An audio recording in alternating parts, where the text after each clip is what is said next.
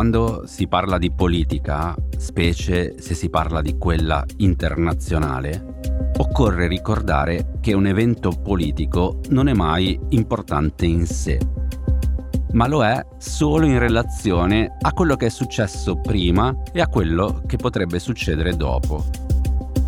Ogni volta c'è un prima, un durante e un dopo. Vale per i vertici, per le guerre e per gli incontri informali. E vale anche per l'incontro di San Francisco tra il presidente americano Joe Biden e quello cinese Xi Jinping. In merito al prima abbiamo le idee piuttosto chiare. Sappiamo quanti rapporti tra Stati Uniti e Cina siano stati tesi negli ultimi mesi e anni e sappiamo quanto proprio questa tensione abbia reso cruciale questo incontro che fino a poco tempo fa alcuni reputavano impossibile. In merito al durante, l'incontro si è svolto a porte chiuse e sapere di preciso cosa si siano detti i due è impossibile. Abbiamo però le dichiarazioni ufficiali e quelle rese alla stampa a margine dell'incontro e queste dicono che dopo un periodo di difficoltà le due potenze sono intenzionate a riprendere il dialogo. Quanto al dopo, ovviamente non sappiamo quasi nulla, un po' perché conoscere il futuro è impossibile, un po' perché i rapporti tra i due paesi negli ultimi anni ci hanno abituato a svariate false partenze, equivoci e improvvisi cambi di rotta.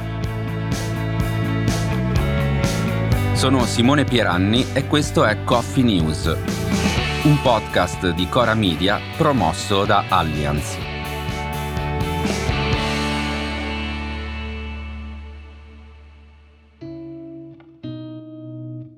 Chi oggi è adulto ricorderà probabilmente la lunga fase di ingresso della Cina nell'Organizzazione Mondiale del Commercio e l'accordo che di fatto ha consacrato l'enorme sviluppo manifatturiero e commerciale del paese.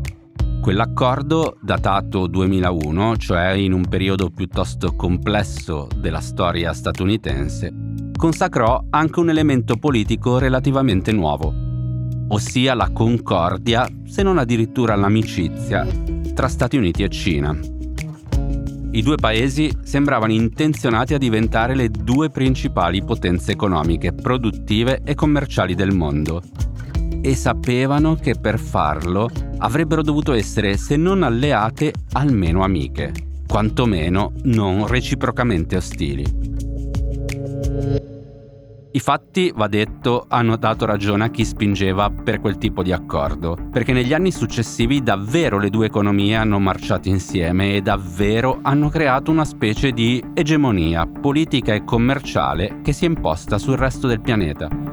Dopo un ventennio di concordia, però, le cose sono rapidamente e improvvisamente cambiate e i rapporti si sono fatti progressivamente più tesi, specie dopo che l'ex presidente Donald Trump ha dato il via a quella che viene chiamata guerra commerciale con la Cina. Questa guerra commerciale, iniziata da Trump, consiste, detto in modo molto semplice, in una serie di dazi e limitazioni imposti sulle merci che la Cina vende agli Stati Uniti, con l'obiettivo esplicito di ridurre la loro presenza e competitività sul mercato americano. Nel duemiladiciotto, ossia quando la guerra commerciale è stata avviata da Trump, si trattava di una decisione decisamente inusuale e per certi aspetti spericolata, dal momento che Cina e Stati Uniti negli anni precedenti avevano avuto solidissime e proficue relazioni commerciali. Per questo, in quel momento, in molti attribuirono quella decisione alle bizze di Trump, pensando che presto le cose sarebbero tornate come prima. In realtà, finita la presidenza Trump e iniziata quella Biden, le cose non sono per niente tornate come prima. Anzi, i dazi sono stati confermati e perfino estesi. Non solo, la tensione rispetto alla questione Taiwan, l'isola che gli Stati Uniti proteggono ma che la Cina rivendica come sua, si è alzata.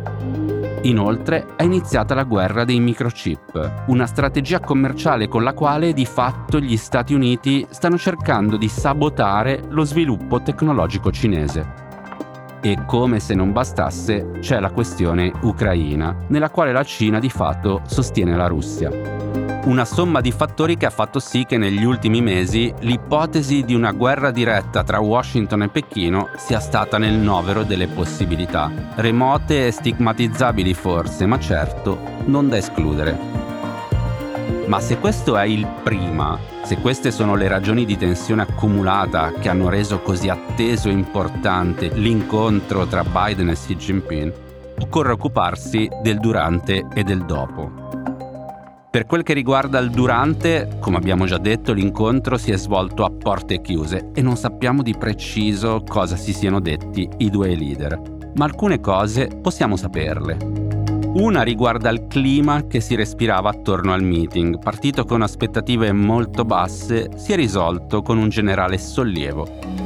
Un sollievo che ha resistito anche alla risposta di Biden che in conferenza stampa a un giornalista ha definito Xi Jinping un dittatore. L'altra riguarda gli accordi che sono stati effettivamente siglati. Il primo riguarda l'impegno cinese a ridurre le esportazioni dei composti chimici che sono la base del fentanyl, un farmaco antidolorifico che negli Stati Uniti si è trasformato in droga da strada e in piaga sociale. Il secondo riguarda l'impegno dei due paesi a creare un sistema di governance globale che disciplini, o ci provi, l'intelligenza artificiale, specie per le sue applicazioni militari. E a questo punto non resta che pensare al dopo.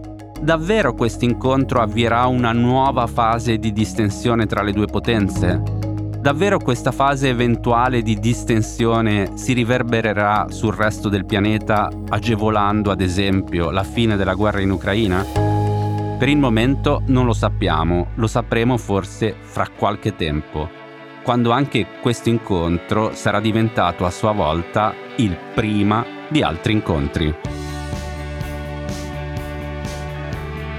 Coffee News è un podcast di Chora News prodotto da Chora Media e promosso da Allianz. Condotto da Francesca Milano, Guido Brera, Mario Calabresi, Simone Pieranni e Lorenzo Pregliasco. La cura editoriale è di Francesca Milano. In redazione Luciana Grosso e Ilaria Ferraresi. La supervisione del suono e della musica è di Luca Micheli. La post-produzione e il montaggio sono di Lucrezia Marcelli. La producer è Monica De Benedittis.